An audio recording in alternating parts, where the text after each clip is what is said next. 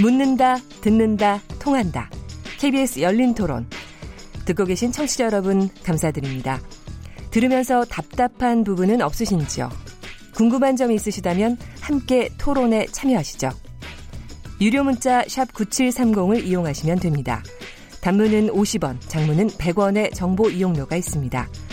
스마트폰 어플리케이션 KBS 모바일 콩을 통해서도 무료로 참여하실 수 있습니다.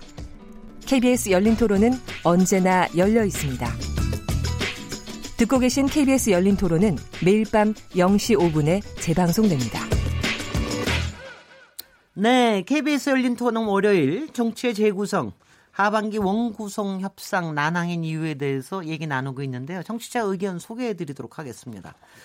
휴대폰 5580번님, 국민들이 느끼는 개헌 카드는 국면 전환으로 사용한다는 생각이 듭니다. 개헌 카드를 꺼내는 순간 국회 모든 이슈가 멈추고 블랙홀로 빠지는 것을 여러 번 봤기 때문인데 제발 진정성 있는 개헌 논의가 이루어질 수 있기 바랍니다. 네, 휴대폰 8166 뒷번호 쓰신 분이 이렇게 말씀하십니다.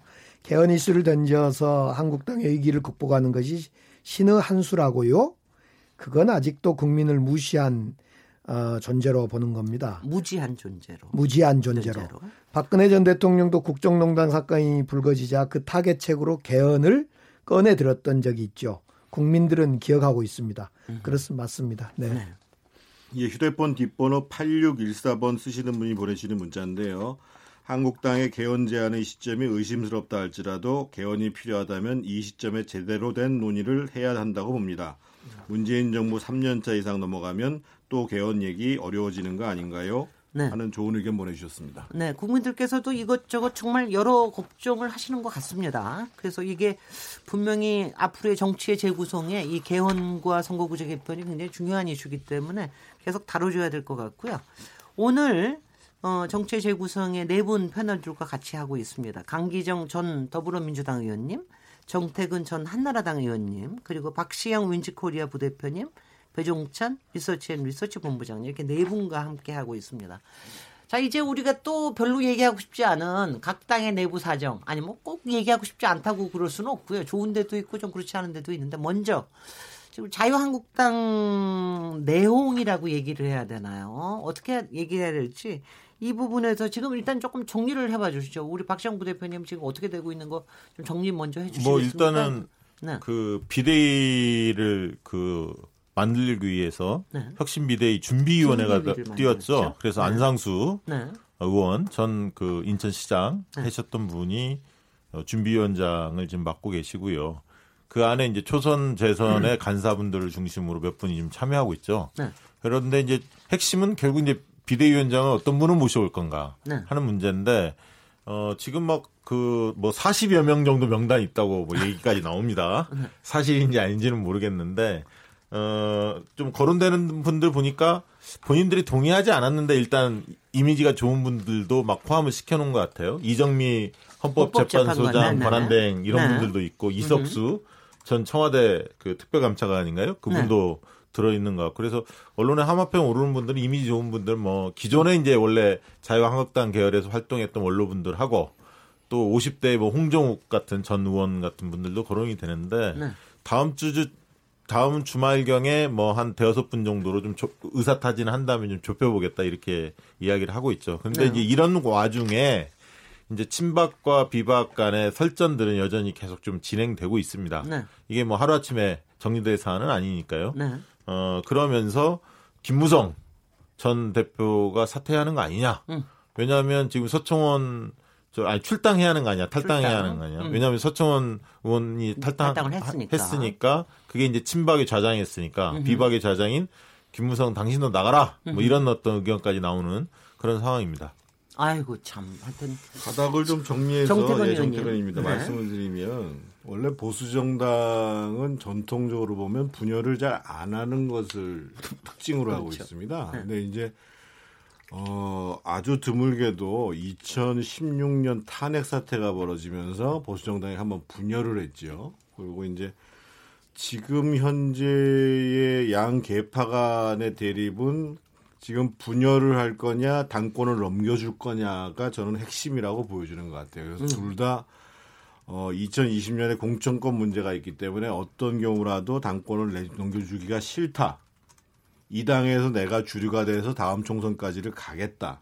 이게 이제 핵심 포인트고 그러는 와중 속에서 이제 친박 쪽에서 어, 먼저 분당 얘기를 꺼낸 거죠. 그러니까 뭐 자신들은 이미 물러난 사람도 있고 서청원 대표 같은 경우에 불출마 선언을 했고 출당도 했으니까 당신들 그 소위 이제 비박계에서도 대표를 할 수 있는 김무성 대표 물러나라. 네. 근데 이건 또 당원상으로도 보면 당 대표가 계속 거리가 되면 어 최다선 의원이 하게 돼 있거든요. 그래서 지금 거기에 해당되시는 분이 김무성 의원이에요. 네. 그런 등등등 있는데 그래서 이제 그런 문제를 가지고 지난주에 본격적으로 이제 의총에서 공개적으로 친박 쪽에서 공개 의총을 하자고 해서 이 문제를 노정을 시킨 거죠. 그렇습니다. 그래서 네. 이제 이게 좀처럼 쉽게 가지 않을 쉽게 마무리되지 않을 것 같고 거기에 대해서 이제 현재 이 당권을 쥐고 있는 소위 비박계 입장에서 보면은 당분간 비대위 체제로 가겠다. 그리고 그것을 내년 1월 달, 2월 달까지 가겠다라는 거에 대해서 친박은 말도 안 되는 얘기라고 하는데 그러려면 전당대회를 수집해야 되는데요. 전당대회의 의장이 누구냐면 지금 안상수 비대위 준비위원장이에요. 네. 그러니까 전국위원회, 그러니까 전당대회를 소집하는 기관이 상임정국위원회고 그 상임정국위원회 의장이 전국위원장이거든요. 그래서 그렇게 되면은 이제 절차상으로는 계속 싸우게 된다는 문제가 생기게 되고 이게 이제 첫 번째 큰 흐름인데 참 답답한 지경이죠. 그리고 두 번째로는 그러면 비박계에서 모시려고 하는 비대위원장은 있느냐. 근데 그 이전에 그럼 비대위에게 무슨 권한을 줄 건지에 대해서 사실은 그 의원총회에서 합의를 봐야 되는데 그건 논의를 못 하고 있어요. 그리고 네. 두 번째로 지금 뭐 거론되는 김종인, 김황식, 김용호, 정의화, 이회창, 뭐 홍정욱, 뭐 이석연 뭐 등등 여러분들이 거론되는데 제가 보기에는 정권을 준다고 해도 지금 거론되시는 분들 중에 아마 하실 수 있는 분은 정의의 정권을 준다 그러면 정의의 의장 같은 분이 한번 하실라고 생각할지 모르겠다라는 생각이 들고 정권이라는 게 언제까지 정권입니까? 총선까지 아니, 비대위 운영할 때까지는 정권을 때까지. 주는 거죠. 네. 정권을 주면 왜냐하면 비대위에서 현재의 소위 당협위원장, 조직위원장을 교체할 수가 있잖아요. 네. 그러니까 이제 그런 거고 제가 보기에는 정말 거론되지 않으면서도 국민적으로 수긍해 갈 수 있는 카드는 아마 정권을 준다는 전제로 홍석현 회장을 모셔오면 오늘 또 도발. 홍석현 회장을 모셔오면은 아마 상당 정도 정치권 내에서도 당 내부에서도 국민적으로도 수긍을 할 텐데 지금 탑심해서 모셔와도 될까 말까한데 지금. 네. 근데 아, 하나 물어볼게요. 유일, 유일한 안 도발 패널인 네. 것 같은데. 네네. 배동찬 본부장님부터 네, 네. 먼저. 저는 이제 오늘 도발, 네. 도발로 나가겠습니다. 네. 네. 근데 저는 지금의 해법이 과연 지지층을 움직일 수 있느냐. 네. 왜냐하면 지금 여러 가지 방법 처방을 써보지만 아까 소개해드렸던 조사를 보면 오히려 지지율은 더 내려가거든요. 네. 근데 문제의 심각성은 어디에 있냐면 전통적 지지 기반이 더 이탈을 해요. 네. 그러니까 60대 이상에서도 60세 이상에서도 이탈하고 음흠. 심지어는 보수층에서도 이, 이, 이제는 이탈을 합니다. 그러니까 우리 shy 보수 걱정을 했는데 이제는 이런 식의 수습 과정을 보면서 shame 보수, shame 보수, 네. 엑스 팔린다 이런 이야기가 나오거든요. 창피하다. 이렇게 되면은 떠나간 지지층들을 되돌려 오기가 너무나 힘든데 네. 또 하나는 가정주부층이 떠나고 있어요. 네. 이게 보수 기반이 됐던 것이 가정주부층인데 으흠. 지금 막 정태근 의원이 막 한숨을 내시지 않습니까? 네. 그러니까 이렇게 한숨을 내시는 이유는 가정주부층마저 떠난다. 음. 그러면 속수무책이라는 것이거든요. 백약이 무효인데 무슨 말씀을 드리냐면 과연 지금 어떤 인물이 나왔을 때 이 지지율이 반등할까? 네. 천만에요. 네. 반등하지 않습니다. 지지층들이 계속해서 자유한국당이 요구하고 있는 것은 깊반 널책입니다. 네. 깊은 반성과 이, 지금 깊은 널책이 매주 나오는 거야. 매주 나와야 됩니다. 이게 아니, 왜 이렇게 말할 말 말할 저왜 깊은 그러니까 반성과 넓은 반성을 하려면 반성의 네. 내용에 대해서 정리가 돼야죠. 저 KBS 네. 열린 토론입니다. 근데 계속해서 말씀을 드리면 2004년에 차떼기 정당의 위기 국면이 나왔는데 네. 불과 총선을 탄핵 역풍 속에서도 총선을 보름 앞두고 지지율이 올라가요. 네. 근데 그때 그 처방이 강력한 처방이 치명적인 처방이 됐던 것이 천막 당상인데 공간이 아닙니다. 지금 음. 자꾸 공간을 생각하고 있거든요. 네. 공간과 형식을 생각하고 있는데 그게 아니라 계속해서 지지층들이 요구하는 건 태도입니다. 네. 지금 자유한국당 이 의원 분들께서 지지층의 시각에서 볼 때 과연 처절한 반성을 하고 있다고 그런 감흥을 느낄까요? 음. 그렇지가 못하다라는 것이는 네. 그렇다면 지금은 잠깐만요. 지금은 어떤 인물이 나온다고 해서 그 인물이 하나의 공간처럼 지지율을 끌어올려 주지 못한다라는 것이거든요. 네. 그렇다면 정말 중요한 것은 오히려 그런 태도를 지금 시간이 걸리더라도 보여주는 게 중요하고 지지율의 근간을 바꿀 수가 있거든요. 근데 네. 여기에 네. 잠깐만요. 여기에 시간 총량제 있어야 하는 거 아니에요? 아니요. 네, 그, 제가 아까 얘기를 많이 못 많이, 많이 못 해요. 끊어서 못 끊어서 네, 많이 못 했는데 음. 그렇다면은 저는 이것이 선출 리더십이 왔을 때 이것이 바뀔 수가 있는 것이지 네. 비대위라는 것이 대체적으로 이 국민들이 볼 때는 비대해 보이거든요. 네. 아니, 제가 볼 때는 저는 왜 죄송합니다만은 네. 잠깐만 기다리세요. 네. 제가 네. 네. 아니 근데 그 얘기들이 분명히 있어요. 지금 비대위가 아니, 지금 얘기에 대한 반대되는 아니, 비대위가 네. 6개월 내년 초까지 가든 아니면 네. 2, 3개월을 가든 비대위가 누가 어느 위원장이 와서 하든 그 사람이 하는 역할이 네. 뭐 국민들한테 무슨 특별한 감옥을 주겠냐. 그러니까, 그러니까 저는 이 얘기에 뭐냐면 다 있습니다. 네. 그러니까 배종찬 본부장이 좋은 얘기 하셨는데 네. 태도 얘기를 하셨어요. 네. 저는 태도가 우선순위가 아니라는 거예요. 그러니까 무릎을 꿇는다, 잘못했습니다, 머리를 음. 조아린다고 음. 이 문제 해결되느냐. 어, 제가, 뭔, 제가, 얘기, 뭔 얘기냐면 제가, 참고로 제가 말씀드린 건 그건 아니고요. 네. 네. 그 태도를 말씀드린 그러니까 저는 뭔 얘기냐면 네. 치열하게 싸워야 한다는 거예요. 싸우되 어. 싸우되 우리가 고쳐야 할 거, 우리가 놓쳤던 거, 우리가 음. 반성해야 할 내용이 뭐냐. 그게 그래서 바로 배종찬 본부장님 네. 얘기하는 태도입니다. 네, 네. 그, 아니 그게 그게 정리가 안 된 상태 속에서 비대위를 꺼낸 거예요. 그러니까 네네. 비대위가 만병통치약처럼 비춰지는데 네. 비대위 뜨면 다 해결될 거다? 음. 안 되는 거죠. 왜? 친박이 생각하는 원인과 비박이 생각하는 문제의 원인이 지금 다르다는 거예요. 그렇죠. 그러면 국민을 기준으로 해서 국민들 생각을 모아내서 우리 또 자유한국당을 지지하는 지지층들은 어떤 생각을 가졌는지 네. 왜 낡은 집단은 왜 찍혔지 네. 이런 부분을 꼼꼼히 따져보면서 거기에 개파 문제도 있지만 개파 네. 문제가 전체가 아니거든요. 네, 네. 그런데 이게 잘못 가면. 이 본질에 대한 문제를 극복하기는커녕 형식적인 문제만 자꾸 거론할 가능성이 있어서 저는 그게 더 음. 위험스럽다는 거죠. 그걸 음. 지금 음. 국민의 지지가 낮은 거를 두려워할 필요는 없습니다. 어차피, 네. 어차피 상당 기간 동안 높을 가능성이 네, 없거든요. 자유한국당은. 네. 그러니까 이제 네, KBS 열린 토론입니다. 우리 강기정 의원님. 최근에 제가 이제 자유한국당 비대위원장이 김병준 우리 어, 교수님이 거론되기를 그분에 대해서 이렇게 자료를 보다 보니까 이런 인터뷰 자료가 있어요. 친박 없애는 것보다 보수의 가치 정립이 우선이다. 으흠. 지금 자유한국당은 역사를 놓친 것이 문제다. 으흠. 친박 비박 싸우는 것이 문제가 아니라 어떤 역사를 놓치는 거고 가치 정립이 안 돼 있다. 뭐 이런 이야기를 해놨더라고요. 그래서 역시 김병준 우리 비대위원장은 비대위원장 된 겁니까? 아니요, 아니요. 비대위원장 후보. 저기 후보군. 어, 후보군. 오늘 뭐 임명도 네. 하시고 폐지도 하시고. 네네. 후보군은 네. 참 그 순수한 뜻은 좋은 것 같아요. 제가 볼 음. 때는. 그러나 이분이 이제 조직 속에서 얼마나 그런 걸 겪어보지 못한 분이어서 그걸 견뎌낼까 이런 생각도 드는데 어떻든 그분 이야기를 하려는 게 아니라 저한테는 이런 경험이 있어. 2007년 저희들이 폭삭 망했습니다. 열린우리당 제가 초선 때인데요. 그때 뭐 당도 떠나고 우리 내부는 싸우고 그때 백바지 넌냉구 논쟁이라고 유명하지요. 네.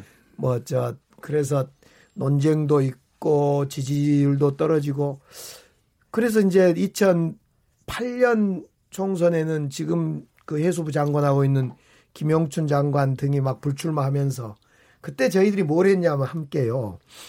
막 그 저 도대체 우리가 지향해야 할 가치가 뭘까 그러면서 공부를 하기 시작했는데 그때 이런 걸 주로 고민했던 것 같아요. 김대중 대통령은 햇볕 정책을 냈는데 햇볕 정책 2.0은 뭘까? 뭐 이런 음. 막 저희들이 뭐 막좀 몸부림을 쳤던 것 같아요. 네. 그런 몸부림이 한 10년 지나고 조금 된 것 같아요. 그래서 저는 지금 자유한국당 그 상황은 청명해 주거나 한식해 주거나 죽게 돼 있습니다. 이건 그 뭐 아까 누구 홍 누구 그 모셔오면 홍석현, 좀 홍석현 모셔오면 음. 된다 그랬는데 음흠. 제가 볼 때는 안 될 것 같아요. 음흠. 그래서 결국은 차분히 차분히 비대위원장 길게 하더라고요. 과거에 보면 그러니까 차분히 생각해서 회생시키고 우선 할 일은 두 가지. 남북 관련해서 선언 같이 국회에서 동참해 주시고 그리고 경제 관련해서 뭐 협조할 일 있으면 서로 협조하고 차분차분 스텝 밟아서 아니, 살아나오면 좋겠어요. 원구성하는 거 협조해 주라고 하는 거는 강기정 의원하고 정태근 의원님은 지금 벌써 한 달 전부터 얘기를 하셨는데 그건 17일 근처에 네. 가면 17일. 자동으로 되는 거. 정태원 의원님은 그 정태원 의원님께서는 그 가령 김명준 카드에 대해서 어떻게 생각하세요? 그 김병준 교수님께서는 아마 그 정권을 주신다 그러면 고려를 하고 있다는 얘기를 들었는데요. 네 네 의사가 있으신 것 같더라고요. 어, 아까도 말씀드렸던 것처럼 비대위원장한테 정권을 줘야 된다는 뜻이 뭐냐면은요. 네. 그러니까 아까 예를 들면 2004년 같은 경우에 차떼기하고 탄핵이 있은 다음에 그 당시에 한나라당이 택한 첫 번째가 기득권에 대한 포기거든요. 근데 지금은 기득권을 서로 안 놓으려고 하기 때문에 해결이 안 되는 건데 제가 지난번에 여기서 말씀드렸는지 모르겠습니다. 당장 지금 자유한국당은 정당 득표 받은 것만큼만 내가 국고보조금을 받겠다. 으흠. 이미 국민적으로 평가를 받았으니까 내가 이 상태로는 국고보조금 못 받겠다. 으흠. 이런 것부터 시작하는 게 기득권 포기예요.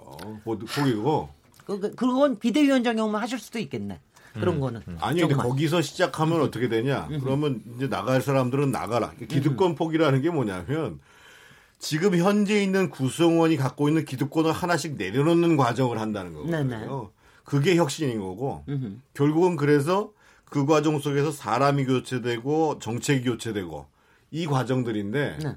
그거를 지금 안 하겠다라고 지금 서로 하고 있는 거거든요. 네. 그래서 어렵다는 거죠. 그러니까 국민들이 볼때 네, 배경업 본부장님. 네. 이 한국 정치의 비정상적인 면을 보는 게 정당은 정당대로 운영 정정당당하고 운영되면 되는 것이거든요. 네. 그, 뭐, 그 모든 의사결정을 당원들에 의해서 결정을 내리고 국민들의 심판을 선거를 통해서 받으면 되는 것인데 왜 정당 내에서 비대위를 만들고 굉장히 비대해져요. 네. 지금 박시영 부대표하고 저하고도 다이어트를 해야 되는데 비대하면 안 됩니다. 그래서 죄송합니다. 재미없네요. 네. 네. 국민들이 네. 볼 때는 왜 비대위를 만드느냐. 네. 그래서 잘못했으면 그것을 정, 전당대회를 열어서 그래서 당 내에 권력 교체가 이루어지고 평가를 받고 심판을 내부적으로 받고 또 선거를 통해서 유권자를 받으면 되는 것이지. 근데 희한한 건 뭐냐면 비대위를 한다고 해서 하는 것 자체로 지지율이 변화가 없거든요. 그러면 강기정 의원님께서 말씀 주셨는데 민주당도 새정치 새정치 민주연합 때 얼마나 비대위를 했습니까? 문희상 비대위, 박영선 비대위 으흠. 효과가 있던가요? 음. 없거든요. 왜? 비대위라는 게 지금 누군가 수습할 사람이 없기 때문에 당장 어떻게 해보자는 임시 방편이기 때문에 감흥이 없습니다. 그렇다면 오히려 이렇게 해서 계속 우리 정당의 운영 혁신도 실제로는 하지 않으면서 파행할 것이 아니라 정당이라는 것은 전당대회를 통해서 선출 권력이 선출 리더십이 이 부분에 대해서 자기의 정치적 생명을 걸고 하면 되는 것이거든요. 당원들의 판단을 받고. 네, 그런데 네. 지금 현재 네. 친박 네. 의원들이 바로 그걸 요구하고 있잖아요. 비대위원회 하지 말고 지금 아예 전당대회 하자. 네. 또 붙자. 이러고 얘기 주장하고 있지 않습니까? 박시영 그 부대표님. 초선 의원들이 42명이고 재선이 32명이에요. 네. 그럼 74명입니다. 네. 그러면 자유한국당 의원이 지금 112명입니다. 66% 정도가 차지하고 있는데요. 네. 이 초재선이 어떤 분들이냐면 2012년, 16년 때 당선된 분들이에요. 그 당시에는 박근혜 후보, 박근혜 대통령의 영향력이 절대적이었습니다. 그렇죠. 그러니까 친박 성향의 초재선이라고 보시면 됩니다. 네네. 네.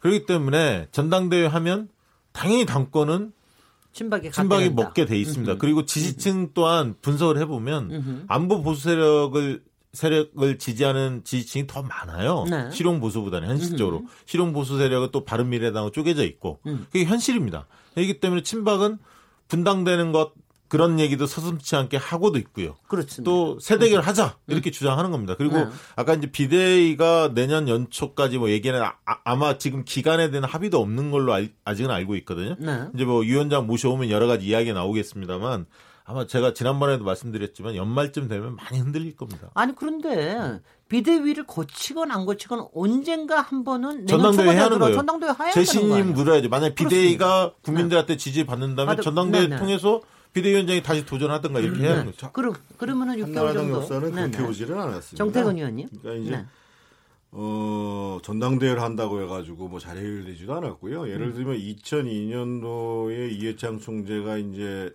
대통령 선거에서 낙선을 하고 그 다음에 2003년도에 그 당시 최병렬 서청원 두 분이 이제 경선을 하셔가지고 최병렬 대표가 된 다음에 그 다음에 온 게 소위 이제 이 탄핵과 차떼기 사건이었습니다. 음흠. 그래서 이제 최병렬 대표가 이제 그 탄핵 주도를 하는 과정에서 박근혜 비대위 체제가 왔고 네. 박근혜 비대위 체제로 선거를 치렀습니다. 기본적으로 네. 선거를 네. 치렀고 그거는 뭐 2011년에도 마찬가지죠. 그러니까 음. 문제는 그 뭐 비대위원장이어서 정통성이 없고 무슨 대표를 뽑아서 정통성이 있고 살고 이런 문제가 아니고 네. 실제로 국민들한테 다가갈 때 어떤 모습으로 다가가느냐에 따라서 달라지는 거죠 기본적으로. 근데 비대위가 한 2년 가까이 그러니까 간 경우가 있나요? 그런 경우는 어떻게 저는 못본 것 같은데. 비대위가 2년 가는 게 중요한 문제가 아니라, 그러니까 비대위가 공천권을 행사해가지고 선거를 치렀다니까요? 음. 아니, 아니, 그 기간이 선거의 목전에 있으니까 보통 한 5, 6개월 네, 선거 놔두고 아니 보통 그렇죠? 우리나라는 이제 정당이 불안정하니까 네, 2011년 12월에 박근혜 비대위가 만들어져서 2012년 대, 총선을 치르고 총선을 4월을 총선 마찬가지로 우리 음. 민주당도 2016 어, 6, 정확히 2016년 10월 달인가? 아니야, 초에 2월 에 김종인, 김종인 네. 비대위가 만들어져서 네.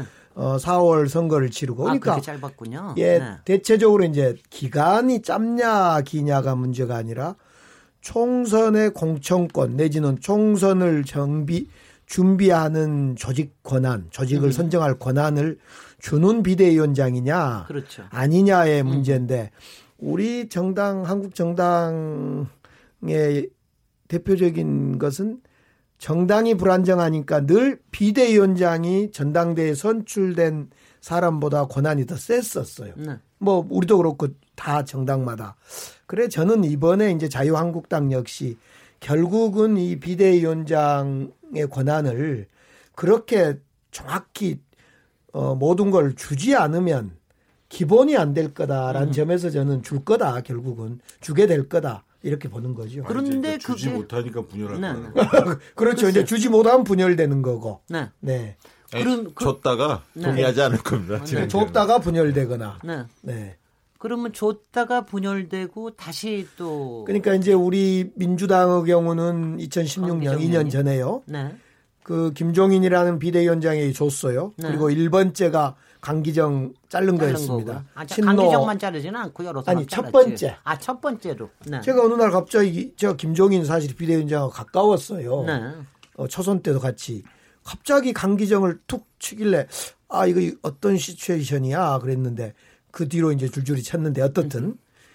그때 비대위원장 김종인에게 정권을 주고 막 자르기 시작할 때 그때 문재인 당시에 이제 그 친문 그룹이라고 표현하죠. 친문 그룹이 딱 비대위원장에게 힘을 실어주고 버텨주니까 비대위원장이 힘을 자기 받고 힘을 하는 받고 하는 거죠. 근데 만약 지금 네. 예, 그런 점에서 친박 친문이 아니 친박 비박. 비박이 이 비대위원장을 한쪽에서 흔들면요. 죽었다 깨어나도 이것은 글쎄. 잘 정비가 그러니까 안 됩니다. 저는 박, 박, 박지영 부대표. 예, 초지가 어떤 생각이냐면 내년 상반기까지는 지지고 볶고 답이 별로 없을 거다. 비대위가 네. 출범해도. 하도, 저는 그렇게 보고 내년 하반기쯤 돼야 바른미래당과의 통합 문제 그리고 네. 밖에서 제3세력들의 어떤 영입하는, 영입하는 문제, 문제, 뭐 이런 이런 문제, 것들이 이런 갖춰지면서 내년 상반기부터 논의가 무르익으면서 하반기쯤 돼야 결론이 나오지. 네.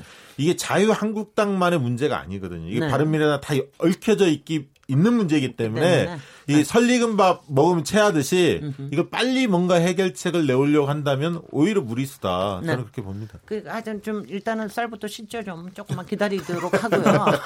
열심히 씻겠습니다. 그렇게 하고요. 자, 이제 더불어민주당 잠깐 얘기를 해보죠. 더불어민주당은 그런 대로 그냥 그냥 뭐 전당대회 8월 25일까지 그런 대로 갈 것 같은데 지금 이거는 배종찬 본부장이 네. 더잘 아시지 않나요? 어떻게 될갈 것 같습니까? 지금 후보군 20여 명 중에서 뭐 술술 떨어져 나가는 사람도 있고 그런가요? 어떻게 된가요? 글쎄요, 그뭐 여론조사는 일전에도 관련된 결과가 있었는데 김부겸 장관이 굉장히 높게 나왔거든요. 국민 여론조사는. 네. 근데 결국 중요한 것은 국민 여론조사로 가장 현재 경쟁력 있는 사람을 뽑겠느냐라고 하는 음흠. 부분이고요. 네. 그 외에 이해찬 전 총리 또 뭐 친문으로 분류되는 박범계 의원 또 뭐 전해철 의원 이야기가 나오고 있는데 네. 중요한 건 또 김진표 의원 이야기도 나오고 있는데 네. 몇 가지 포인트가 있는 것 같아요. 그러니까 네. 결과적으로는 지금 여론의 관점에서 볼 때는 당 대표의 역할을 무엇으로 보느냐. 음흠. 과연 대통령을 대통령을 뛰어넘는 사람 그런 사람 없죠 지금. 그러면 대통령에게 할 이야기를 다 하는 사람 물론 이상적이긴 합니다. 그런데 음. 지금은 당 지지율도 높고 위기 상황으로 보는 사람이 별로 없거든요. 물론 이제 경제 정책 이야기를 하게 되면 다른 이야기가 있긴 하지만 그렇다면 관리자형을 더 선호할 수밖에 없다.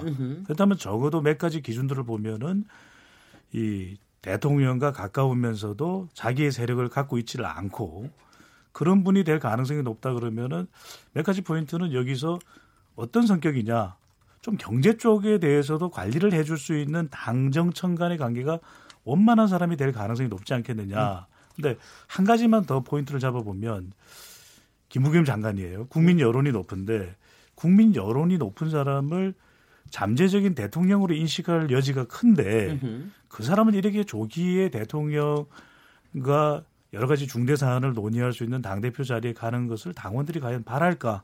그대로 유지될까? 또 호남 당원들이 수적으로도 많은 편 아니겠습니까? 그렇지 않습니까, 강기정 의원님? 네. 그렇다면 저는 과연 지금 관리자형에 부합되는 인물 중에서 어떤 사람이 어, 가장 적합할 건가라는 고민이 있을 것 같은데 요것만 하나 더 이야기를 하면 정치권에서는 공방되고 있는 이야기가 이제 대통령이 어떤 의중을 줄 것이다. 문심이다 이야기를 하는데 계속 국민들은 대통령의 이미지가 이렇거든요. 대통령을 보면 누군가에게 힘을 실어주거나 어떤 의사결정을 해서 정치적 판단을 하는 그런 대통령으로의 모습을 보여주지 않았는데 지금 전당대회에 앞서서 어떤 사람에게 내가 힘을 실어주겠는 주는 이미지를 국민들에게 보여줄까? 네. 저는 좀 아니라고 보여집니다. 네. 네.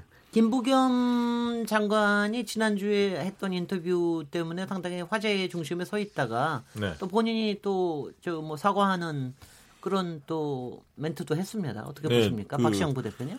김부겸 장관이 이제 그런 얘기 했죠. 대통령이 뭐 신임을 해줘야 뭐 허가를 해줘야 나갈 수 있다. 뭐 사실은 그런 얘기하고 본인은 뭐 지금 당에 있었으면 바로 출마했을 텐데 라면서 사실상 출마 의지를 좀 비쳤고요. 네. 그러면서 대통령이 뭔가 허락한다는 뭐 윤허해야 한다는 뭐 이런 뉘앙스를 풍기다 보니까 대통령을 그 선거판에 끌어들일 수 있느냐. 상당히 부담 주는 예, 얘기죠. 전당대회. 네. 그래서 정청래 전 의원 같은 경우 공개적으로 좀 비판도 했었죠. 했습니다. 그런 이후에 김부겸 장관이 좀 사과의 말씀을 좀 올렸고요. 페이스북에. 네. 어쨌든 지금 가장 관건은 사실은 김부겸 전 장관 아니 김부겸 장관이 출마할 거냐, 으흠. 이해찬 의원이 출마할 거냐 여기에 네, 좀 네. 모아져 있고요. 네. 그 다음에 이제 중요하게 바라봐야 할 건 당원의 포션이 커졌다는 거예요. 권리당원이. 과거에는 권리당원이 30% 반영이 됐다가 이번에 40%로 음흠. 올라갔습니다. 반영 비율이. 네. 근데 이제 권리당원들하고 대의원하고 표심이 좀 다른 것 같아요. 제가 느끼기에는. 어, 대의원들은 포용력 있는 리더. 그 다음에 어, 중량감을 갖춘 리더십 이런 걸 선호하는 반면에 권리당원들은 돌파력, 네. 어, 추진력, 네. 어, 이런 것들을 좀 원하는 것 같아요. 그래서 조금 대의원하고 권리당원 성향이 좀 다르다. 좀 다릅니다. 예, 다릅니다. 그래서 네. 그런 측면에서 권리당원 쪽에서는 어, 약간 돌파력이 있는 네. 어, 강한 리더십을 가진 음흠. 뭐 이해찬, 뭐 최재성 이런 음. 분들이 상당히 음흠. 선전할 가능성이 있고 만약에 출마하신다면 이해찬 의원이 네. 그다음에 이제 포용력 있는 대의원 쪽에서는 어, 상대적으로 김부겸 전 장, 아니, 장관이 약진할 가능성도 있습니다. 그래서 네. 어, 컷오프가 변수입니다. 세 네. 명까지만 뽑게 돼 있기 때문에 그리고 그 세 명을 뽑는 과정은 중앙위원 460명이 뽑거든요. 이제 거기에 1인 1표기 때문에 변수가 많습니다. 특히 네. 이제 의원들한테 별로 평소에 네. 에, 인정을 못 받거나 네. 좀 스킨십이 적은 네. 후보들 같은 경우는 곤혹을 치를 가능성도 있습니다. 결국은 지금, 지금 네, 네 강기정 의원님 앞서 말씀하셨듯이 지금 누가 나올 거냐 이런 이제 지점에 있는데 그 룰도 다 만들어 놓고 심판도 다 지금 입장했는데 선수들이 아직 눈치를 보고 있어서 아직 경기장에 들어오지 않는 이런 형극입니다. 아마 이런 형극은 이달 중순 그러니까 7월 중순쯤에 끝나지 않을까 이렇게 생각합니다. 우선은 김부겸 장관은 태풍이 지금 잘 진압될지 안 될지가 지금 중요한 문제고. 네. 또 이제 이해찬 현 의원은 어, 좀 추대받고 싶어 하는 것 같아요. 좀, 아, 내가 사람들하고 어떻게 막 싸워서 이 나이에 이겨가냐, 이런 생각이니까. 그래서. 추대받는다는 뜻은 뭡니까, 정확히? 뭐, 당 대표로 그냥 좀 힘을 몰아주라, 뭐 이런 취지 아닙니까? 그러니까 선거 없이? 뭐 선거가 있거나 없거나 네. 관계 없이. 네. 그래서 그런 눈치 싸움을 지금 하고 있어서 이달 중순쯤에 이제 등판이 될 것 같아요. 근데 네. 최근에 이제 이번 주에 초선 의원들이 도대체 어떤 당 대표를 우리는 뽑아야 되냐 이 논의의 장을 판을 열기 시작한 것 같아요. 네. 이제부터 공론화가 시작될 것 같아요. 이제 구체적으로 특히 이제 김부겸 그 우리 장관이 최근에 페이스북에 화답을 했잖아요. 그 네. 해명성 글을 올리고 저도 그 글을 많은 사람들에게 야 어쩔 것 같냐 어쩔 거냐 보여주는데 태풍 진압이 잘 때면 나오고 안 되면 못 나오고 이렇게 태풍에 달려 있어요. 네. 태풍은 한반도를 비켜갔던데. 그런데 동해 동해 쪽으로 빠져갑니다. 그런데 이제 문제는 이런 것 같아요. 지금 아까 그 뭐 컷오프 이야기도 나왔고 대의원 또 권리당원 이 얘기도 나왔는데요. 결국은 지역위원장 지금 선정에 들어가고 있습니다. 오늘부터. 지역위원장의 마음이 뭐냐가 이 당대표의 결정적일 것 같아요. 네. 예, 컷오프도 지역위원장 250명이 먼저 저 중요한 변수고, 그 다음에 이제 대의원 어, 지역위원회별로 4, 50명인데 대부분 지역위원장들이 좀 이렇게 구성하는 권한이 있기 때문에 지역위원장들의 마음이 결정적일 것 같아요. 네. 정태근 의원님 아주 조용하게 계시는 게 좀 이것도 무슨 음, 도발을 하실지. 제가 저는 좀 정태, 그, 정태근 의원님. 다시 네. 한번 제가 도발적인 발상을 하려면요. 지금 네. 민주당의 소위 당대표 경선 방식은 현재 수준에서 하는 방식입니다. 네. 그리고 그 전제가 아, 문재인 대통령의 지지율이 계속 유지될 거라는 착각들을 하고 계신 거고 저는 문재인 대통령 지지율이 연말에 70, 55% 그러니까 정도만 유지해도 대단한 성공이라고 생각하거든요. 그럼요. 그럼요. 그러면 네. 그 이후에는 실제로 당의 역할을 해야 되고 당이 최소한 2연석 집권, 그러니까 음흠. 2연석 집권을 해봤잖아요. 네. 3연석 집권까지를 바라보는 누군가의 이제 이 집권과 국정 운영에 대한 구상이 있어야 음흠. 되는데 예를 들면 이렇다는 거죠. 지금 당에서 지금 고만고만큼 얘기 나오는데 예를 들면 이낙연 총리 지금 잘하고 있잖아요. 네. 이낙연 총리를 당으로 보내는 거예요. 음. 그러니까 당대표 선거 나가라고 그래가지고 당대표가 음. 되면 지금 사실은 호남을 대표할 만한 인물이 없잖아요. 네. 민주당의 차기 대권에. 아니 저도 있는데 여기 앉혀놓고 앉혀놓고 없다 그러면 참. 그게 진정한 진정한 도발인데요. 네. 진정한 도발인데요. 호남은 네. 많이 있죠, 많이 네, 있는데 네. 실질적으로 제가 얘기하는 것은 앞으로 대권에 나가시는 분들은 그냥 대충 경선에서 되는 문제가 아니라 실제로 그런 자리를 주고 검증을 하자는 거죠. 검증. 그러니까 예를 들면 그러면 김부겸 장관은 아이 당에 가지 말고 또 뭐 지난번 제안도 뭐좀 그러니까 그럼 당신이 총리해라. 그 총리 좀 잘하면 그럼 또 당에 가라. 이런 식으로 해서 지금 어떻든 지금 그 경남권에는 지금 뭐 박원순 시장도 있죠, 저기 김경수 도지사도 있죠. 어, 그렇죠. 지금 TK가 또 없는데 그 호남권에서도 불러드리고 이렇게 해서 실제로 국민들이 봤을 때 당신들끼리 막 경쟁하는 그런 후보가 아니라 국민적 검증들을 받아가는 대권 후보들을 준비해가고 또 그런 부분 것들을 좀 만들어가고 음. 이런 정도로 좀 크게 발상을 하면 내가 제가 뭐 민주당 걱정해 줄 건 아니지만 뭐 재집권이 아니라 3연속 집권을 못할 게뭐 있어요. 아니 박시영 부대표님이 네. 지금 하, 굉장히 호감의 어린 눈으로 아니 그게 아니라 그건 아닙니까? 동의하고요. 네, 박시영 부대표님. 그 저는 그렇게 생각해요. 민주당 쪽의 사람들 만나 보면 네. 위기감을 분명히 느끼고 있습니다. 네, 네. 많이 느끼고 있습니다. 네. 그러니까 저는 이번 그러니까 아까 말씀하셨듯이 뭐 초선 의원도 모였다는데 이번 당 대표가 역할이 뭐냐 음흠. 이 문제가 사실은 당내 구성원들 사이에 이게 의견이 모아져야 네. 어떤 역할을 할 사람이 필요하지? 20년, 30년 집권을 위해서 그리고 지금 당장의 민생 문제, 그리고 국회 전략은 어떻게 해야지? 대통령 어떻게 뒷받침하지? 여러 과제들이 있잖아요. 네. 그거에 대해서 누가 적임자지라고 모아져야 합니다. 사실은 네. 이게 친문, 그렇습니다. 비문, 뭐 반문 이 대결로 가면 안 되거든요. 그렇죠. 사실은. 네. 그래서 그런 측면에서 제가 볼 때는 지금 대통령 지지도 높고 당 지지도 높지만 지방선거 가 압승한 이후에 굉장히 긴장한 눈빛이 있습니다. 민주당. 예, 네. 저는 뭐 그런 점은 어, 다행스럽다고 봅니다. 네. 네. 우리 여기 민주당 얘기 여기까지 하고요. 우리 오늘 열린 토론인데 아마 요거 한 2, 3주 계속될 얘기이기 때문에 또 다시 오도록 하겠습니다. 네. 오늘 지금 KBS 열린 토론 여러분 듣고 계시고요. 오늘 정치의 재구성 토론하고 있습니다. 어, 저희 잠시 쉬었다가 오겠습니다. 지금 여러분께서는 KBS 열린 토론 시민 김진애와 함께 하고 계십니다.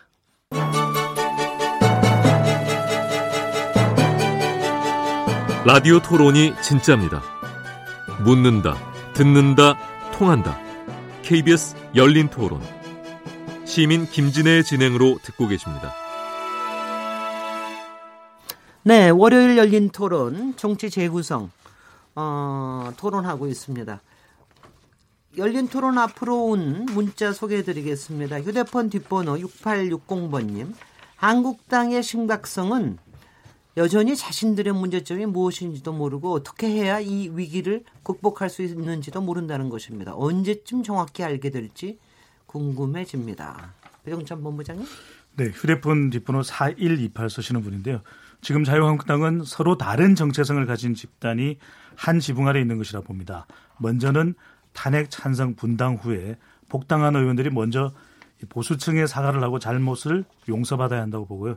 그렇게 하지 않을 거라면 분당하는 게 맞다고 봅니다. 그래야 떠나간 보수층이 움직일 겁니다라는 말씀 주셨습니다. 네. 네. 박시영 부대표님. 휴대폰 뒷번호 6726 쓰시는 분 의견 주셨습니다. 지금의 자유한국당은 당 해체나 분당 외에는 방법이 없어 보입니다.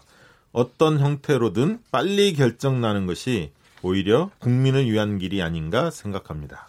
네, 여러분들 여러 의견 주셨지만 저희가 이제 계속해서 어, 관찰하고 그리고 토론하고 사실 요새 몇 번 토론하면서 자꾸 토론에 어, 또 다른 차원이 열리고 있는 게 아닌가 하는 생각이 듭니다. 오늘 월요일 열린 토론 정치 재구성 토론하고 있는데요. 강기정 전 더불어민주당 의원님, 정태근 전 한나라당 의원님, 박시영 윈지 코리아 부대표님, 배종찬 리서치 앤 리서치 본부장님 함께 하시고 계십니다. 우리 마지막에 잠깐 이번 주에 가장 또 뜨거, 뜨겁게 이슈가 되기도 했고 아마 향후에 굉장히 또 뜨겁게 될 것 같은데요. 정치권으로 번진 제주 예멘 난, 난민 논란 요거 가지고 잠깐 얘기를 하겠습니다. 지금 일단 찬반 논란이 굉장히 거셉니다. 지난 주말에 어 종로구에서 굉장히 또 저 찬반 집회를 각기 열려, 열렸 는데 일단 여론이 여론조사가 여기에 대해서 된 부분이 있습니까, 배정찬 본부장님? 네, 몇 가지 여론조사였는데 대체적으로는 네. 이 제주도 예멘 난민 수용 찬반에 대해서 반대 여론이 좀 높은 것으로 나타나고 있습니다. 여전히 이제 찬반이 분분하기는 하지만 그럼에도 불구하고 아직까지 우리 국민들이 난민에 대한 충분한 이해도 없는 데다가 대체적으로 알려진 뉴스 내용들을 보면은 이 제주도 예멘 난민뿐만 아니라 난민에 대해서 대, 이 유럽 국가들에서는 범죄, 테러와 연결이 되고요. 으흠. 또 세대별로 보더라도 20대, 30대 오히려 연령대가 젊을수록 오히려 더 진보적으로 으흠. 난민 문제에 대해서 이 열려 있는 마음이랄 거, 이럴 거라고 생각을 했는데 주로 이 불법 취업 난민의 성격이 강하다. 그래서 지금 난민 신청을 한다고 해서 다 난민으로 받아들여지는 것은 아니거든요. 네. 그렇기 때문에 좀 더 부정적으로 보고 있고. 그래서 20대, 30대, 40대는 좀 안정을 기준으로 해서 난민을 바라보고 있는 반면에 오히려 연령대가 많은 50대 후반 60세 이상은 우리도 사실 6.25 전쟁 겪으면서 응. 또 베트남의 보트 피플 우리 기억하지 않습니까? 네. 그러다 보니까 아, 좀 더 동정 그건 20대, 30대, 40대는 안정을 기준으로 으흠. 60세 이상은 동정하는 여론도 나타나고 있는 것으로 보여집니다. 네. 어, 이거 보니까 오늘 저 청와대 국민참청원 난민 신청 허가 폐지 국민천원 이게 참여 인원이 오늘 오후에 보니까는 58만 명. 네. 그만큼 또 심각하게 생각하고 계신 분이 굉장히 많다는 거죠. 젊은 사람들이 반대하는 게 많다라는 거는 아마 일자리 침범에 관련된 네, 뺏긴다라고 생각하는 거죠. 또 여성들도 굉장히 반대 의견이 많다고 네, 치안 그러는데. 우려도 있고. 근데 이게 문제. 사실 네. 박시영 부대표님. 사실은 이게 좀 가짜 뉴스도 굉장히 많습니다. 네. 사실 이게 어 사실 그대로 알려져야 하고 또 충분히 공론화가 이루어져야 하는데 좀 강, 그, 사실 이제 부채질하는 가짜 뉴스가 굉장히 많거든요. 이게 네. 이제 되게 500명 정도 왔다. 그러면 되게 심사해서 되게 그정 그동안의 관례를 보면은 한 다섯 명 정도만 1%. 그 1% 정도, 다섯 명 정도만 허락이 된다고 하는데 허가해 주는 정도인데 네. 마치 500명 오면 500명이 다 되는 것처럼. 네. 그리고 지금 24년간 우리가 예멘 난민이 한 1000명 정도였다고 봅니다. 알려지고 있는데 이게 네. 전 세계 0.4% 수준이라고 네, 합니다. 우리나라에 우리나라에 제주도에 와 있단 말이죠. 예, 그래서 좀 우리가 이제 또 문화 자체가 다르니까 이슬람 문화권에 대한 거부감도 좀 있고 네. 그다음에 아까 청년 실업들이 더 가속화되지 않느냐 범죄 영향 뭐 이런 것들이 알려져 있는데 사실 유럽이나 이런 데에서는 이런 난민 문제가 또 구구 정당이 출연하는 하나의 공간을 열어준 측면도 있습니다. 네. 그래서 어 최근에 이제 반대 집회 뭐 주옥순 뭐 이런 네. 분들이 뭐 등장했다고 하는데 네. 엄마 부대 뭐 이런 분들이죠. 네. 그래서 좀 어 약간 구구 성향을 가진 집단들이 네. 어, 청년들의 그런 어떤 문제 의식에 부채질하는 거 아닌가 네. 이런 생각도 좀 듭니다. 좀 열린 자세로 좀 다가갈 필요가 있다. 저는 그렇게 생각합니다. 강기정 의원님 이게 지금 현재 우리가 난민법이 있죠. 이게 19대에 그때 아마 그렇죠. 제정을 하신 것 같은데 그, 그 배경과 지금 과정을 조금만 설명해 주시죠. 이제 사실은 우리나라가 이제 단일 민족으로 뭐 폐쇄성이 상당히 강한 나라 아닙니까? 그런데 어떻든 EU에 아 EU가 아니라 우리 OECD에 이제 진입하고 이러면서 우리도 이제 국제적 국가적 책임을 다해야 된다. 이런 이제 어 국민적 수준이 오면서 2009년에 발의가 되고 2013년에 이 법이 통과되고 만들어지고 시행이 됐습니다. 네. 그러니까 사실 우리 이쪽 이 근처에서 우리나라만 이 난민에 대한 대응을 해온 정말 훌륭한 나라죠. 우리가 그런 점에서. 당 그때가 새누리당 의원이 박근혜 발... 정부 때죠. 이명박 정부 끝나고 박근혜 정부 때 이 법이 이제 사실은 국회에서 통과가 된 거죠. 네.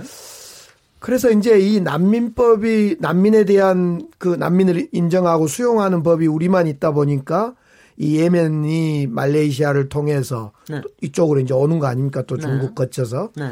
특히 거기다가 이제 직항까지 만들어지고 제주도는 이제 비자가 면제되는 그렇습니다. 이러다 보니까 막 이제 몰려들었는데 저는 이런 생각을 해봤어. 이 난민 문제에 대해서는 우리만 지금 이게 초기인데 지금 난민이 한 500명 올해 5월까지 그냥 콱 밀려드니까 이 어려움이 지금 봉착되어 있는데 어, 유럽은 정말 심한 거 아닙니까? 네. 근데 이 유럽이 난민 이락 저 이라크라든가 저쪽 많은 난민들이 몰려와서 지금 EU의 아주 중요한 분쟁거리 중에 하나인데 이것을 메르켈이라는 훌륭한 지도자가 정말 포용하고 어, 과거에 우리 독일이 말이야 수많은 유럽의 전 세계 사람을 죽이고 음흠. 전쟁 일으키면서 나쁜 짓 다 했는데 이럴 때 좀 포용하자. 네. 이런 생각을 가지고 끊임없이 이 저 다른 목소리를 내는 정당들도 설득시키고 국민들도 설득시키고 조금 전에 말씀드린 박시영 우리 저 부범장 말씀하셨던 대로 막 극우 정당 낫지에 준하는 정당들이 막 나타나요 막 네. 어, 난민 반대 우리 일자리 다 뺏은다 음. 나쁜 놈들이다 집으로 돌려보내야 된다 사실은 지금 미국도 지금 멕시코 장벽도 만들고 있고 그런데 음. 그런데 이 메리켈이라는 정치 지도자가 기사당 지금 집권당의 지도자가 아 김민당 아, 기사당이죠 집권 대표 그러니까 수상이 딱 중심을 잡고 일 처리를 해 나가니까 되더란 이야기죠. 근데 저는 이번 제주 난민 문제, 난민 문제를 우리 정부가 좀 적극적으로 했어야 한다고 봅니다. 네. 이걸 제주도에 있다 맡겨뒀던 측면이 초기에 있었던 것 같아요. 네. 그래서 저는 초기에 좀 더 아쉬움이 정부가 나서서 가짜 뉴스도 이렇게 제어하고 어 막 해야 되는데 네. 좀 부족했던 것 같아요. 아, 그 근데, 잠깐만 네, 저거 네, 하나만요. 네, 네. 거기 백그라운드에 보면은 사실은 이제 박근혜 정부 때 특히 그랬던 것 같은데 당시에 그 이자수민 위원이 그 음, 음. 다문화 네, 대표위원을 네, 그때 비례대표로 발탁을 하기도 했고 당시에 다문화에 대해서 굉장히 많이 다문화와 다양성 근데 그게 당 그냥 그냥 자연스러운 다문화뿐만이 아니라 앞으로 우리의 일자리 부족, 일자리 부족 문제가 있을 뿐만이 아니라 솔직히는 일손이 부족한 문제도 있다. 그러니까 우리가 좀 더 포용해서 많은 사람들을 그때 그 저기 저 중국에서 온 분들도 그렇고요. 굉장히 네. 많이 포용을 해야 된다라는 쪽으로 방향에 많이 갔었던 거로 제가 기억을 하거든요. 보수 정당이 그 부분을 굉장히 적극적으로 대처했죠. 적극적으로 네. 사실은 저는 했는데. 이것은 자유한국당이에요. 네. 가치가 보수의 가치이기도 하고 뭐꼭 네. 자유한국당 몫은 아닙니다만 이건 경제적인 관점이나 인도적인 관점이나 인구론적 관점으로 볼때 네. 적극적으로 이건 좀 주장을 해야 될 문제예요. 아니 근데 그때는 그렇게 해놓고 이제 지금 막상 그때는 앞으로 안 올 거라고 생각해서 그렇게 했던 겁니까 정태훈 의원님 얘기 좀 해보십시오. 그 역사적으로 따지면은 요 네. 지금 난민법 관계 없이 네. 저희가 93년도에 난민지에 관한 협약에 가입을 했어요. 이건 1951년도부터 유엔에서 발효되기 시작해 가지고 그러면 어느 나라든지 어떤 난민이 들어오게 되면 그 협약에 근거해서 그 사람의 지위를 인정해 주게 돼 있습니다. 네, 네. 근데 이제 문제는 이게 이제 그 20세기 후반 들어서 그러니까 난민들 그러니까 20세기를 넘어오면서 난민들이 급속히 늘어나고 있다라는 거죠. 다양한 그렇죠. 이유에서. 근데 네. 예를 들면 쉽게 생각하면 이제 우리 한국 사회의 역사를 놓고 보면 한국 사회가 보통 700만의 난민들을 해외에 내보낼 수밖에 없었잖아요. 일제 네. 시대 때. 네. 가장 큰 거는 강제징용을 피해서 피하기. 가는 사람들 그리고 음. 독립운동을 하기 위해서 간 사람들 또는 음. 먹고 살기 위해서 간 사람들 그러니까 음. 일본을 제외하고 일제 시대 때 우리나라 국민들이 난민이 된 게 700만이었다 그렇습니다. 이거예요. 네. 그런 역사성을 가지고 이해할 필요가 있는 거고. 네. 두 번째로는 그 현실적으로 한 사회가 한 사회의 난민을 받아들인 다른 사회의 난민들을 받아들이는 데는 여러 가지 조건들을 검토해야 되거든요. 이 네. 사람들의 법적 지위를 어떻게 할 것인가, 어느 정도 음. 수준에서 난민을 인정할 것인가, 그럼 이 네. 사람들은 어떻게 살게 할 것인가. 네. 그거는 우리 사회의 수용성 문제하고 연결시키지 않고 얘기할 수가 없는 거예요. 네. 그러니까 사실은 이런 그러니까 저희가 문제는 뭐냐면 93년도에 난민 협약에 가입해 놓고서도 여태껏 한 번도 이런 얘기를 그 진보 정권이든 뭐 보수 정권이 관계없이 준비하고 있지 않다가 막상 2012년에 난민법을 통과시켰음에도 불구하고 실제로 이게 현실화된 문제로 생각을 안 했다는 안 거예요. 거예요. 그러면 네. 지금 해야 되는 게 뭐냐? 이런 문제를 가지고 수기 토론을 하고 공론 조사를 해야 된다. 네, 네. 그러니까 지금 사실은 지금 일, 반적인 여론 조사를 가지고도 굉장히 좀 정확히 알아보기가 어려운 게 음. 주로 그러면 반대하는 이유가 정확히 뭐냐라는 음. 것을 확인해 봐야 되고 이게 종교적 유무인지 아니면 자신의 일자리에 위한 문제인지 치안의 문제인지 이런 것들을 놓고 또 우리 사회에 있어서의 이제까지의 그럼 발생 가능한 난민의 문제가 뭔지 이런 것들을 다 놓고 얘기를 할 필요가 있다는 거죠. 그렇습니다. 그래서 네. 저는 지금부터라도 빨리 뭐 국회에서 논의되면 더 좋고 아니면 정부에서라도 으흠. 앞으로 그럼 난민 문제를 어느 수준에서 대응할 것인지에 대해서 음. 이미 이제 유럽 각국의 사례가 존재를 해요. 네네. 그리고 이제 우리 사회에 아까 제가 말씀드렸던 것처럼 광범위한 공론조사가 할 수가 있는 거고 그래서 이것을 이제 그 빠른 시간 내에 좀 진행했으면 좋겠다라는 말씀을 드리고 네. 현실적인 문제는 지금 현재에 저희가 이제 여태까지 난민이 한 2만 1000명 정도 신청이 들어온 것 중에 사실 4% 840명 정도 한 거거든요. 그래서 음. 요번에 이제 예, 갑자기 이제 제주도에 500명이 들어오니까 이제 이게 시끄러워졌던 문제라는 거죠. 그래서 이 문제와 관련해서는 현재 법을 가지고 처리를 하되 앞으로의 문제, 이 난민 문제에 대해서 우리 사회가 어떻게 할 것인가는 아까 조금 전에 제가 말씀드렸던 것처럼 빨리 사회적 합의를 보자. 아, 이거 정말 정태근 의원님 본연의 모습으로 진지 모드로 얘기하니까 정확히 들립니다. 네, 매정찬 이 말씀을 꼭 드리고 싶은 네. 것이 그러니까 이걸 국민들한테 강요할 일은 또 아닌 것 같아요. 왜냐하면 네. 우리가 바람직한 건 알지만 현실적으로 국민들이 생각한 것은 그렇게 인식할 수밖에 없는 이유도 있거든요. 네. 그러니까 이 부분에 대해서 아 국민들은 왜 열린 마음을 못 가지냐 할 부분은 아니라는 것이거든요. 왜냐하면은 예멘 난민에 대해서 우리 국민들은 어떻게 인식하고 있냐면 아 전쟁 난민일 것이다. 그럼 난민인 것이거든요. 근데 네. 불법 취업 난민일 것이다라는 것도 그만큼 또 난민이라고 생각하는 것만큼 불법 취업 이민이다. 그러니까 자발적으로 취업을 하기 위해서 불법적으로 난민 신청을 시도하는 것은 이건 난민이 아니라 이민이거든요. 난민 신청을 해도 아주 받아들이기가 힘든 그런 상황이 되는 것인데 중요한 것은 뭐냐면 이 국제 엠네스티가 이 난민 환영 지수라는 게 있습니다. 난민 환영 지수가 뭐냐면 난민 환영하겠느냐 받아들인다면 그러면 다 yes를 하는 비율이 아주 높습니다. 심지어는 중국 같은 나라도 100점 만점에 85점 받아들이겠다. 으흠. 독일도 왜 못 받아들이냐? 우리 메르켈 나라다. 으흠. 그리고 영국도 오케이 하거든요. 근데 당신 집에 받아들이겠느냐 음. 물어봤더니 프랑스 9, 터키 5, 음. 한국 3이거든요. 네. 그러니까 정작 그러면 당신 집에 그러면은 세 줄 수 있느냐? 당신 집에 빈방 내어줄 수 있느냐 하면 다른 이야기거든요. 그래서 네. 저는 이걸 글쎄 왜 못 받으냐 우리 국민들 왜 이러냐 왜 이따이냐 할 건 아니고 네. 이제 아니 뭐 누가 이따이냐 그런 예, 건 예, 아니고 조금만 더 이야기를 드리면 네, 네. 충분한 저는 정보 제공을 할 필요가 있다 말씀하신 대로 네. 이 부분에 대한 공론화를 저는 급히 가져갈 부분은 아니라고 보여지거든요. 왜냐하면 1, 2년 내에 답을 낼 것이 아니라 네. 이런 문화를 우리가 숙성시켜가는 것이 중요한데 네. 그렇다면 충분한 정보 제공을 하고 공개 논의를 하고 네. 사회적 공감대가 이루어지는 대로 우리가 이런 제도를 만들어가는 것이 중요한 거지. 네. 이걸 막 한쪽을 탓하고 해서는 또 이것이 우리 사회적 음. 갈등이 될 수밖에 없거든요. 그러니까 이제 그 얘기 네, 중에 박시영 부대표님, 뭐 네. 당신 집에 받아들이겠냐 이 얘기는 조금 제가 볼 때는 그 프로테지를 얘기하는 음. 거는 적절치는 않아 보이고요. 실제로 그렇게 여론조사 항목 좀 잘좀 아, 네. 주십시오. 네, 이 조사는 아주, 아주 적절한 것으로 평가를 받고 있습니다. 아, 그래. 뭐 네. 당신 집에 할 거냐 말 거냐는 너무 좀 그런데 네. 저는 이건 분명한 것 같아요. 지금 우리 국민들이 난민과 이민과 이거 막 혼돈스러운 네, 거예요. 네, 그렇습니다. 예. 네.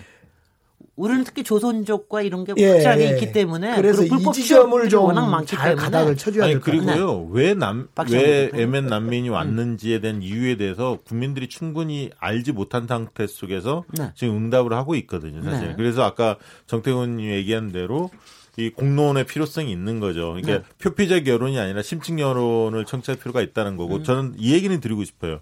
우리나라가 사실 국제적 문제에 대해서 관심이 덜합니다. 네. 많이 몰라요. 우리나라 네네. 문제 외에는 사실 네네. 관심이 없습니다. 그래서 좀 더 이제 이 사안을 계기로 앞으로 미래에 닥칠 여러 가지 국제적 음. 문제에 대해서 관심을 좀 가질 필요가 있고요. 네. 약간 뭐 비슷한 얘기는 아닙니다만 우리나라가 다른 나라한테 협조 요청을 꼭 하는 게 있지 않습니까? 한반도 네. 평화에 대해서. 네. 그런 부분에 대해서 정확히 사실을 알려내고 협조를 요청하거든요. 열린 네, 네. 자세를 보여달라고. 음흠.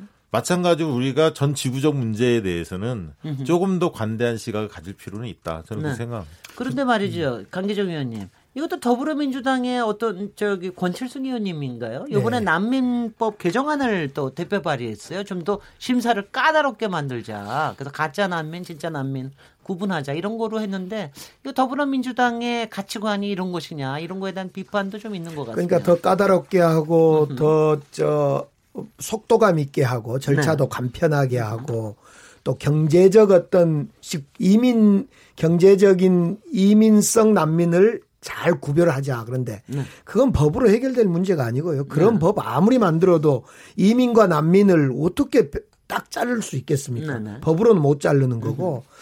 그래서 관용과 포용의 정책으로 가는 것이 저는 민주당의 방향일 거다. 저는 이렇게는 보여집니다. 원칙적으로.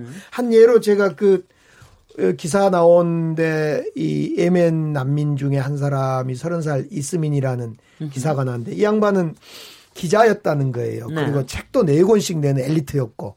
근데 기사를 잘못 써서 죽, 죽일 것 같으니까 도망 나왔다 이겁니다. 완전 정치 난민이에요. 예, 이거 정치 음. 난민인데 음. 이거는 이제 어떻게 검증할 건가 문제는 차치하더라도 결국은 우리가 우리 민주당 특히 우리 문재인 정부가 현실적으로 이 국민들의 여론이 그렇다 하더라도 더 포용 개방의 문제로 으흠. 가는 것이 맞다 이렇게 생각합니다. 또 정태근 의원님 원희룡 지사는 또 굉장히 좀 강경하게 또 이런 부분에 대해서 얘기를 또 하셨어요. 제주 없죠. 제주 안에서 원희룡 지사뿐만 아니라요. 네. 지금 정부에서 일단 말레이시아하고 제주 간의 직항 노선 끊어버렸잖아요. 네네. 그리고 이제 예멘을 그 무비자국에서 이제 사정을 받아야 되는 나라로 바꿔버렸고 그래서 네.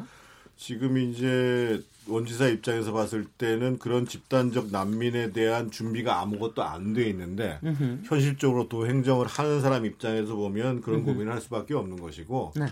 아까 제가 말씀드렸던 것처럼 우리 국민들이 본래의 포용성이 없는 사람들이 아니거든요. 옛날에 굉장히 낯선 사람들 다 집에 저우를 했거든요. 그러니까 으흠. 사회가 변한 것이고 거기에 대해서 상당히 깊이 있게 그리고 치밀하게 네. 그리고 단계적으로 네. 이것을 준비해가는 과정을 빨리 하자는 게 제 제안입니다. 네네. 오늘은 마지막 저기 발언을 얘기, 저, 드리질 못하겠고요. 네, 배정찬 네. 본부장님. 태풍 10초. 태풍 프라피룬이 네. 한반도를 비교하지 않았습니다. 태풍 네네. 유의하십시오. 네. 고맙습니다. 네네. 이거 이게 KBS 열린 토론의 마지막 배정찬 본부장님 멘트였고요. 네. 그렇고요. 오늘 저기 그 정치의 재구성 시간에 열린 토론 정치 재구성 이 시간에 어, 원내 지금 원내 구성하는 원 구성하는 문제 그리고 각 당의 아, 앞으로의 리더십에 관련된 문제 이런 문제를 쭉 다뤄봤는데 마지막에 난민 문제까지 다뤘습니다. 아마 이 난민 문제가 앞으로 정치권에서 또 우리 국민들 사이에서 굉장히 큰 이슈가 될 것 같습니다. 우리의 아, 바로미터가 될 것 같은데요. 또 토론해 보도록 하겠습니다. 자, 저는 어, KBS 열린 토론 내일 같은 시간 7시 20분에 찾아오겠습니다. 감사합니다. 네.